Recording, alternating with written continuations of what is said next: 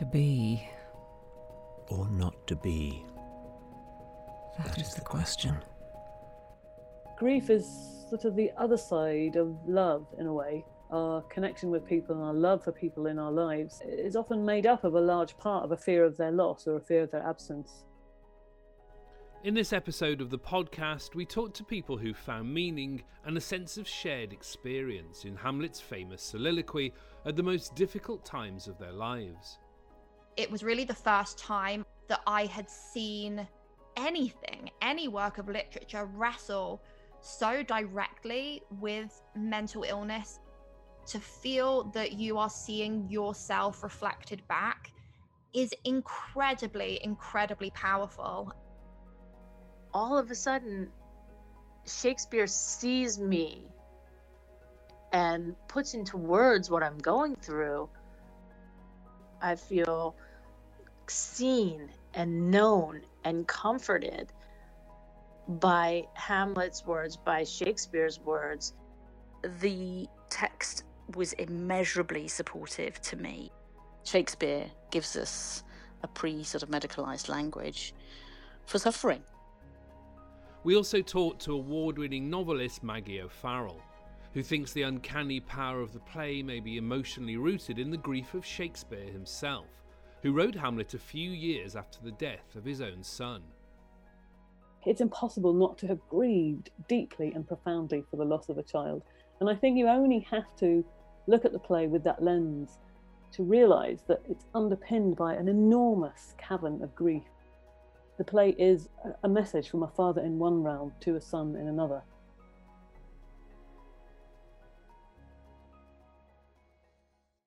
My sister Emily, she was called Emily Clark. She was 34 when she died, and I was 32, and we're coming up to the 15th anniversary of her death. This is Lucy Clark. A devotee of English literature, Lucy was qualifying to become a teacher when her elder sister Emily, who'd suffered great difficulties all her life, committed suicide. She died in December 2006, and that was the end of my first teaching term. So, that same term that I became a teacher, I formally, I um, also uh, became a, a griever in the in the last years of her life, she worked as a cooperative member in a cooperative bookshop in Bristol. But she was also a primary school teacher and a linguist and a traveller, and uh, her life was always challenging from infancy. So she was always dogged by difficulty inhabiting this world, but she was also always very funny, very bright, very engaged in life. She was extremely attractive to others, but not to herself, and these tensions that uh, that pushed and pulled her. The shadowy um, difficulty of being got the better of her in the end, but it wasn't the defining quality of her, even though she was always challenged, I guess, by the slings and arrows. She'd made a suicide attempt in the July before. She was, I mean, in hindsight, highly traumatized by the first attempt. She was effectively, um, no doubt, she had PTSD, but nobody discusses that, or certainly then discussed that. So she was living in this kind of hinterland um, in the last six months of her life where she'd made this violent attempt. She was wounded. She was scarred by what she'd done to herself, very physically scarred as well as emotionally scarred. So she had all this trauma of trying to kind of come to terms with what she'd done, she retreated completely from the world and from friendships and from um, and from life. In the immediate aftermath of her sister's death, Lucy found herself teaching her class Hamlet and the famous soliloquy. I was traumatically bereaved, and with that comes all sorts of felt experiences that were kind of swirling around for me and my family. And then I taught Hamlet for that year and probably a couple of years afterwards as well in the sort of shadow and the light of that experience. The text was immeasurably supportive to me to be able to read that play, teach that play, read this speech, and begin to articulate types of suffering and types of very human difficulty.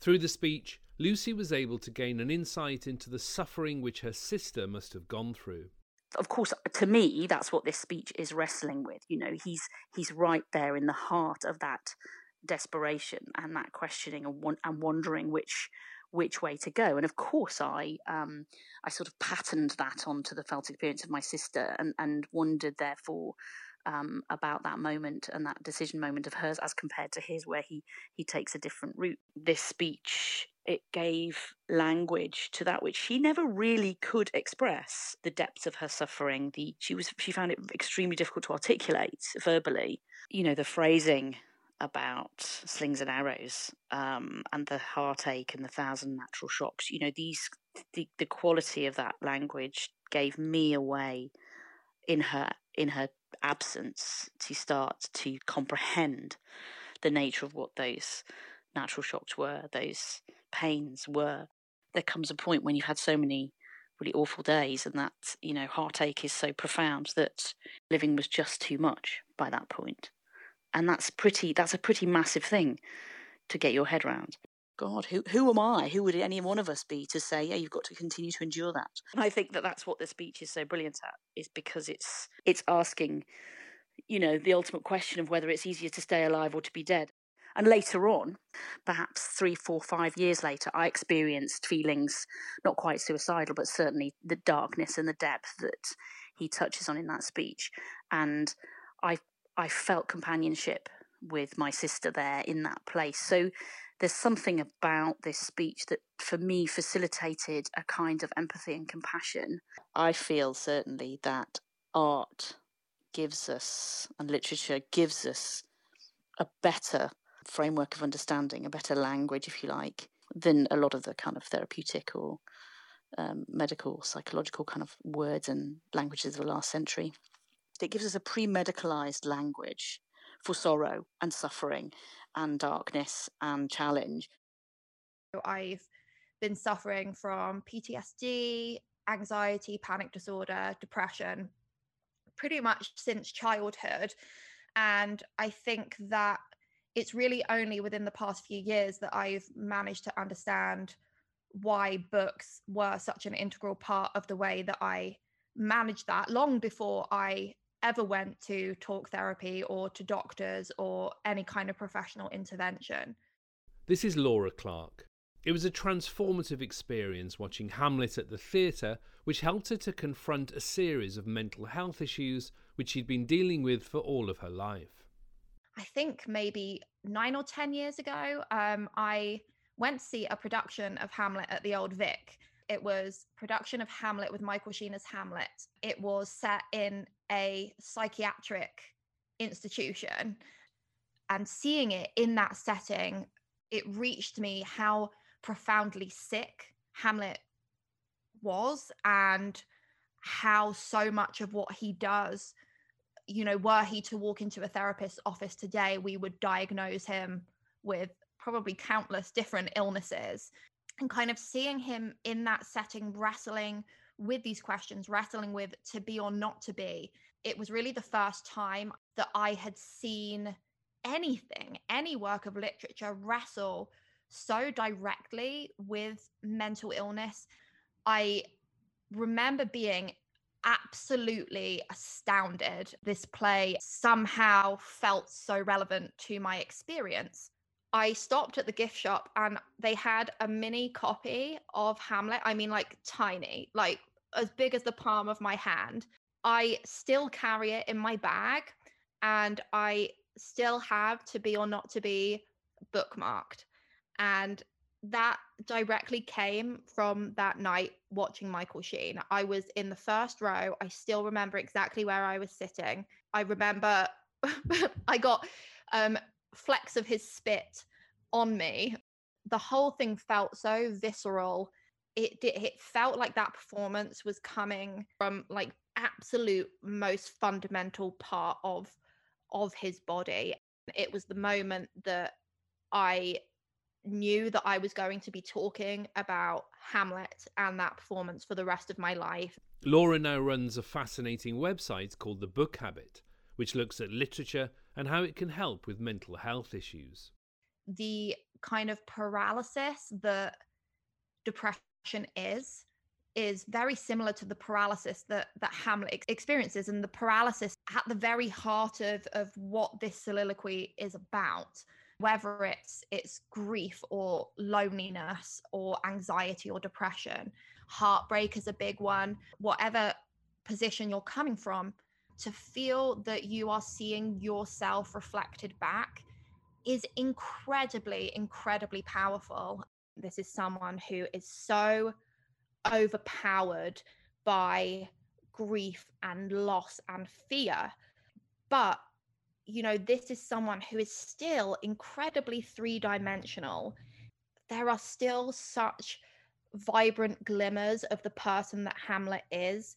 For me, you know, those moments where I've reached that breaking point where I feel like my illnesses are the only thing about me, they're all I can think about, they're what the world around me is responding to because everybody's worried about me. And, you know, like in those moments, to remember that I am still three dimensional. And in those dark moments, they may only feel like a glimmer. You know, it may feel like these other things about me are are so minor in comparison to the kind of dark shadow of of the thoughts that kind of get you to that to be or not to be moment but they're still there and if you can just cling on to that i i really believe that you can come through it my dad, he was a wonderful source of unconditional love. He was a loving, kind man. This is Erica Cantley. She was also an English teacher, and she was teaching Hamlet to her students when her father died, an event she'd feared all her life. I'm feeling this kind of grief that I have anticipated and, and feared my whole life. You know, my whole life, I would think, my I know my dad's going to die and this is going to be the worst thing. How am I going to handle it? How am I going to be ready for it? I was worried, you know. Um, can I stand up in front of a group of students and talk about rotting bodies or dead fathers or you know life started teaching hamlet and the play began to reveal so much more than I had ever seen before because now I had a dead or a dying father, and then I was seeing my own ghosts. The same day her father passed away, Erica was teaching the To Be or Not to Be soliloquy. This is a eternal piece that I'm sharing and passing on. This is the day to do that. I'm going to do it. And it was it was wonderful. I had, you know, maybe minutes of time where I didn't think about my dead dad. It, it enriched my experience of his death, but it also felt like I was hanging on to the podium for my dear life. I had done this a bunch, so I knew what I was doing. And yet I would come across passages like this one and just get this incredible wave of emotion, all of a sudden, Shakespeare sees me and puts into words what I'm going through in a way that I'm just learning right now, and I wouldn't have even been able to articulate it. I feel not alone. I feel seen and known and comforted by Hamlet's words, by Shakespeare's words, that to me taps into the spiritual nature of the work. Why are we here? What is the point? What is right action? That if, if we think about that a lot, we might do things in our life and make changes or see our life really differently. Over the next few years, Erica wrote a beautiful memoir about her experiences called Teaching Hamlet as My Father Died. Actually, the editor that I worked with, she said to me that when your first parent dies is when you first start planning your own death, or at least looking at it, facing the fact that it's going to happen. That certainly resonated with me and how I ended up using the play of Hamlet to explore what it meant for me to have my dad go into the cold, cold ground. So, how is it that Hamlet has such a power and resonance for people who are in the most difficult of circumstances? How did Shakespeare create such a profoundly tragic play on a scale and depth he'd never previously attempted? We have no way of knowing, of course, but some biographers have speculated that Hamlet may in part have been Shakespeare's way of dealing with his own sense of grief and loss, because he was writing the play a few years after the death of his own son, a child who bore the name of Hamnet which in those days was effectively the same name as Hamlet. Maggie O'Farrell has written an award winning novel called Hamnet, which imaginatively re explores this story, a story she'd been thinking about for many years. I studied the play Hamlet for my Scottish Highers, and then my teacher mentioned in passing that Shakespeare had had a son who was called Hamnet, and he had died aged 11, about four years um, before we think that the play Hamlet was written. And it just really struck me you know the symmetry of these names. And i have a really strong memory of looking down at the school issue cover of the arden shakespeare hamlet and just putting my finger over the l and taking it off again thinking well it's the same name you know what does that mean because of course you know they are the same name in, in elizabethan times spelling was a lot less stable and the the names hamnet and hamlet are completely interchangeable in parish records the engine behind the book for me was wanting to dignify and uh, amplify the very short life and the death of this boy, who I think has been completely overlooked by scholarship and history. Um, and so the purpose behind the book was to say to people, you know, this child was significant. He was grieved. Without him, we wouldn't have Hamlet. We probably wouldn't have Twelfth Night. You know, we cannot overstate how important he was. Um, and I feel that you know I want to bring him right up from this literary footnote at the bottom of the page to, to put him sort of center of the action. So I, I, knew that in order to do this, his death had to feel awful. You know, as readers and as a as a writer, we had to share in the very profound and terrible grief of his parents. It's impossible not to have grieved deeply and profoundly for the loss of a child. And I think you only have to look at the play with that lens to realize that it's underpinned by an enormous cavern of grief. And it's always felt to me, ever since my teacher told me about the son, that it, the play is a, a message from a father in one realm to a son in another. Shakespeare's loss may have been reflected in other plays he wrote, as his son Hamnet was twin brother to Judith Shakespeare, who lived a long life and died at the age of 77. Well, particularly boy and girl twins are, of course, a repeating motif in Shakespeare's work. Um, and when you consider Twelfth Night, you know, through that lens, which of course was um, the Globe Theatre anyway, dates it the play after he wrote after Hamlet. Um, you know, which is of course is about boy and girl twins who each believe the other is dead. They're separated and they believe the other is dead. And then at the end, of course, they are reunited, and there's a just a heartbreaking scene where they see each other again. And it's so, you know, if you think about his own boy and girl twins, who of course were separated by death and were not reunited, it's particularly heartbreaking. And one of the things I found out when I was researching the novel is that the opening night for Twelfth Night at the Globe Theatre of the original production was on what would have been the twins' birthday. In her novel, Maggie envisages Shakespeare imaginatively swapping places with his lost son, embracing death so his son can live. I had read an, a story, perhaps apocryphal, that Shakespeare himself took the role of the ghost in the first production of Hamlet at the Globe Theatre. So if you imagine Shakespeare, the man who writes this story, who has inscribed his son's name on his manuscript over and over again, who has made a bargain and agreed to hear his son's name spoken in every single rehearsal and every single production that he is involved in, and he himself will speak that name out to thousands of people in the audience who have no idea of its enormous significance to him as a, as a, as a human and as a father. He is, in that sense, making a sort of artistic bargain and saying, I will take his death, let me take it, and my son can live. You know, as any anyone who's had children will know, if your child is suffering, your overriding impulse at that moment is to want to exchange yourself for them. You want to take the suffering, you want to make some kind of weird bargain with whatever uh, power you believe in and say, you know, I'll have the suffering, give it to me. Let me take this uh, illness and I'll have it instead of them. Please just spare my child and I will have it. It just seems to me that the play is a mechanism by which Shakespeare is allowing himself to make the bargain that all parents would want to make when if your child suffers or God forbid passes away, you know, you'd say, take me instead. I will die.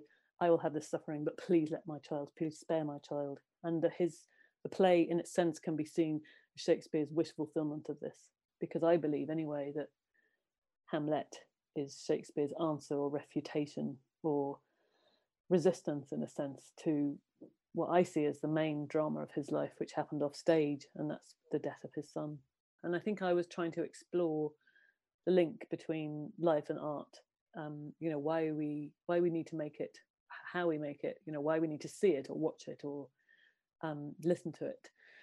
And I think, in a sense, you know, art is a is a in whatever medium or form it takes is a refutation to death, isn't it? It's asserting our life. It's asserting our survival. Dr. Christie Carson. Shakespeare was writing it uh, after uh, losing his own son. And so the profound sense of wanting to go back, wanting to retreat to a place where, you know, and to say this is not fair, this is this is unkind, I I don't know how to deal with this, is something that I think once you've started to lose people who are close to you, you you understand a lot better. So that huge, uh, I think it, it will always have an appeal to anyone who's lost somebody, um, whether it's you know uh, a mother, father, brother, son, the play is is very much grounded in grief, and that's why Hamlet just cannot think about anything else. And so I think, yeah, there's something very profoundly um, affecting about that when you see somebody going through that process on stage. In writing Hamlet, Shakespeare may also have been thinking of his own father, who died in September 1601, probably not long after the first performance of the play. There are possible links between Shakespeare's relationship with his father and the way the story plays out on stage in Hamlet. Director Dominic Dromgoole. No one quite knows. I mean, I think that, you know, yeah, I mean, there's a lot of potential resonance. If, as we thought, or as we th- think is possible, he played the ghost, you know, and if his father was dying and or dead, you know, there's enough in that to keep a bunch of psychotherapists in uh, clenched and fascinated silence for a long time you know, it's rich and it's full of resonance. Every play of Shakespeare's in some way relates back to his own biography and to himself and to, you know, his obsessions and the structure of his family.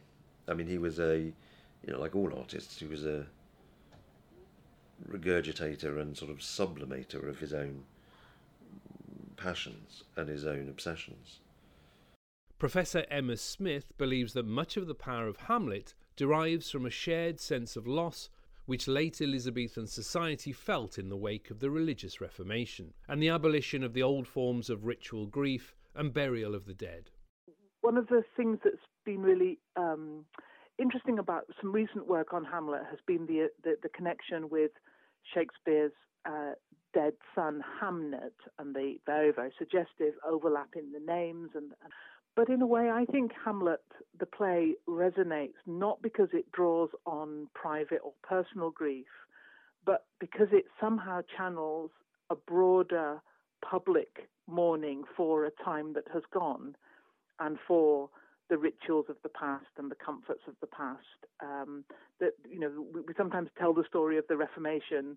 Well, we always, I think, more or less always tell the story of the Reformation from the point of view of the winners or from the point of view that the, the Catholic Church was um, corrupt or you know was full of fat uh, lascivious friars and you know needed to be needed to be reformed and we tell it from that point of view but i think thinking a, a, bit more along the the sort of bare ruined choirs that shakespeare writes about elsewhere a landscape devastated because the monasteries have been sort of, you know sort of pulled down and their stones used for other things and a, and a sort of ritual landscape of how you mark deaths, how you mark marriages, how you think about the afterlife, how you think about the connection between the generations. That's all been disrupted. And I think there is a way that Hamlet is a very retrospective, nostalgic play, grieving for a, a, a kind of rupture in, in, in the communal life of Shakespeare's time. Christie Carson thinks this sense of communal loss will lend the play new meaning in the age of COVID there are, are many, many, many people who are grieving at the moment, and I think this play will have a resurgence once once we're all unlocked down. Once we open uh, the theaters again, they are going to be full, and pe- people will be desperate for that kind of sense of communion. That actually, you know, we've done everything we could with Zoom and phone and everything else chat and um, you know um, social media, it doesn't replace being there. And I think that's what people are really going to want when all this is over. This podcast was started in the depths of the coronavirus lockdown, and the contributors all agreed to take part because they wanted to raise awareness for theatres and for actors at a time of crisis due to pandemic, to rolling lockdowns and social distancing.